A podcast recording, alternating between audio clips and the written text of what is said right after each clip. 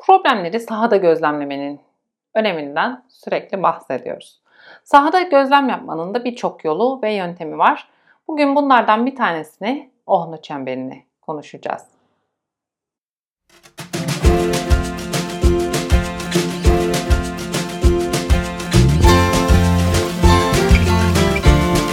Taichi Ohno, Toyota üretim sisteminin arkasındaki itici güçlerden biri. Ünlü yöntemlerinden bir tanesi de tebeşir Ohno çemberinin çizilmesiydi.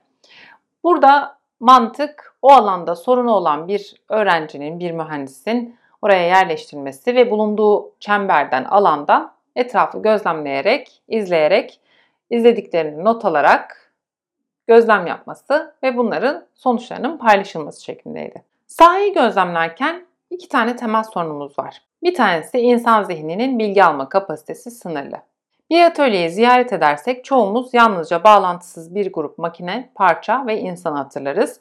Sadece birkaç ayrıntı hatırlanabilir.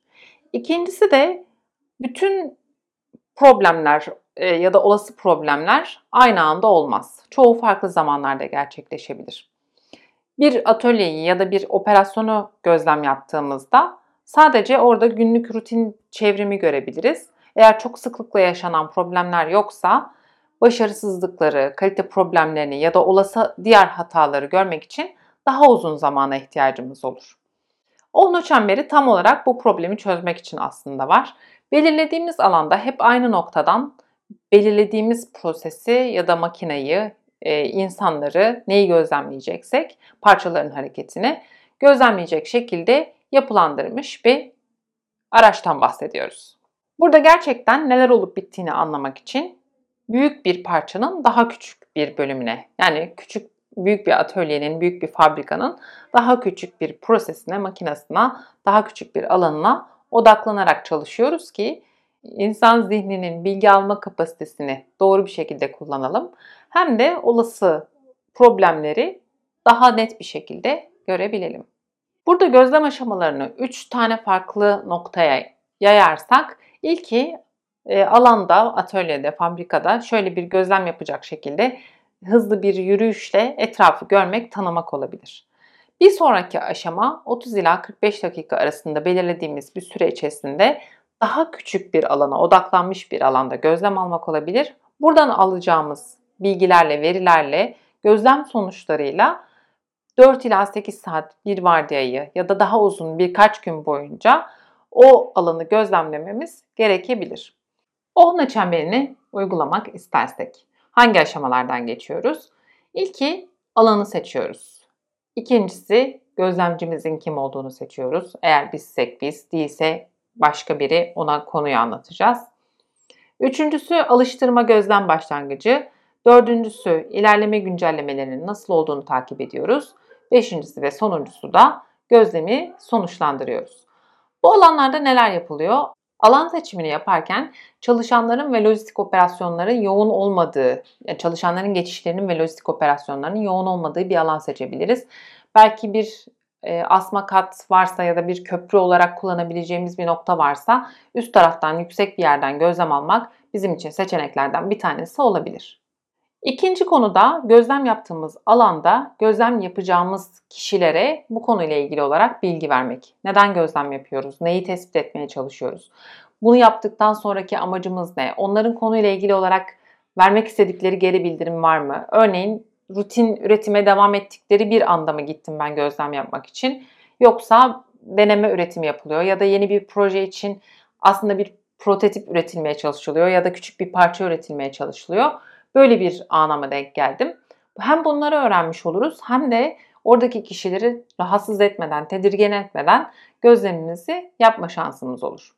Burada en çok zorlanacak şeylerden bir tanesi eğer bir forklift e, operatörünü gözlemlememiz gerekiyorsa ya da hareketli işte transpalette sürekli bir taşıma yapan birini gözlemlememiz gerekiyorsa tabi o zaman Ohno çemberi anlamsız kalıyor. O zaman o kişiyle, o kişilerle birlikte hareket ederek onların nereye gittiğini, nereden ne yaptıklarına bakmak gerekiyor.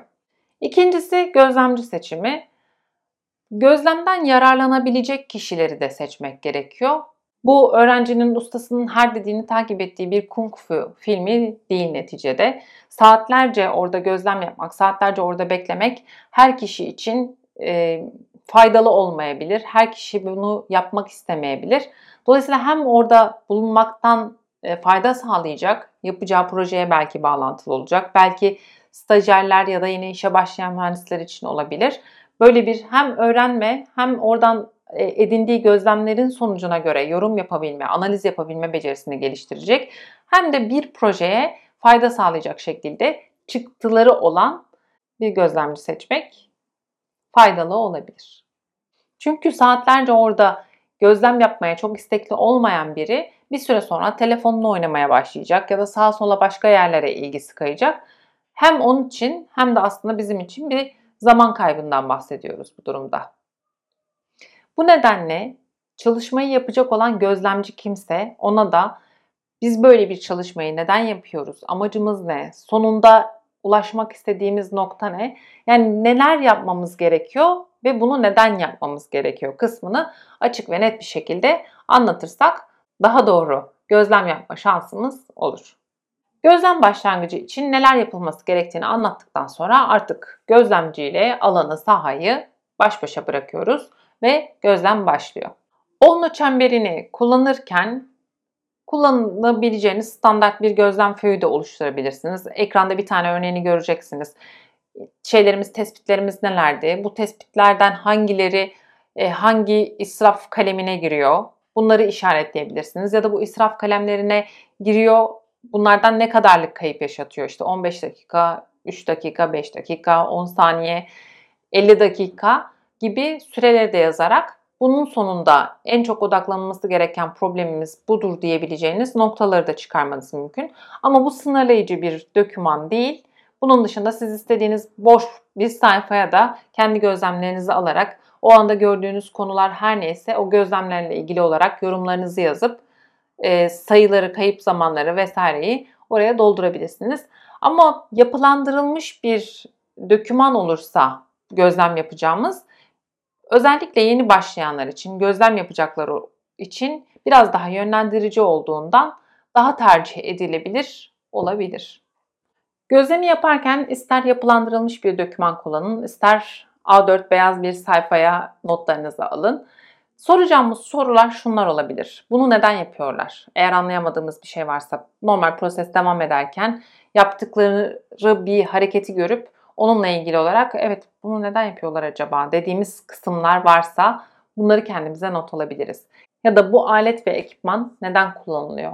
Hangi amaçla bunu kullanıyorlar? Bunu kullanmasalar da bunun yerine başka bir şey kullanabilirler mi? Sorularını tetikleyebilmek için. Nereye gidiyorlar? Şimdi bunu neden yaptılar? Neden makineyi durdurdular? Neden oradan malzemeyi taşıyorlar? Neden bunu buraya koyuyorlar? Neden oraya gittiler? Gibi birçok soru sorarak aslında gözlemlerimizi daha doğru bir şekilde yönlendirebiliriz. Burada bir nebze meraklı olmakta hiçbir sakınca yok. Ne kadar meraklı olursak, ne kadar çok şeyi merak edersek ve incelersek aslında çok daha derine inmiş oluyoruz ve daha doğru gözlemler yapmış olma şansımız oluyor. Dördüncü kısımda ilerleme güncellemelerinde yani 30-45 dakika sonra ne oldu, ne bitti, neler gördü bunları tartışmak için gidip yanına ya da onun gelmesini sağlayarak belki onun için de bir mola olur. Onun gelmesini sağlayarak bir değerlendirme yapmak. Yani bu kadar süre içerisinde ne gördün? O gördüklerinin neden olduğunu düşünüyorsun. Bu sık sık tekrarlayan bir şey mi yoksa sadece sana mı denk geldiğini düşünüyorsun? Oradaki kişilerden bununla ilgili olarak hiç bilgi aldın mı? Ya da bu böyle durdu, sonra insanlar ne yaptılar? Neden durdular?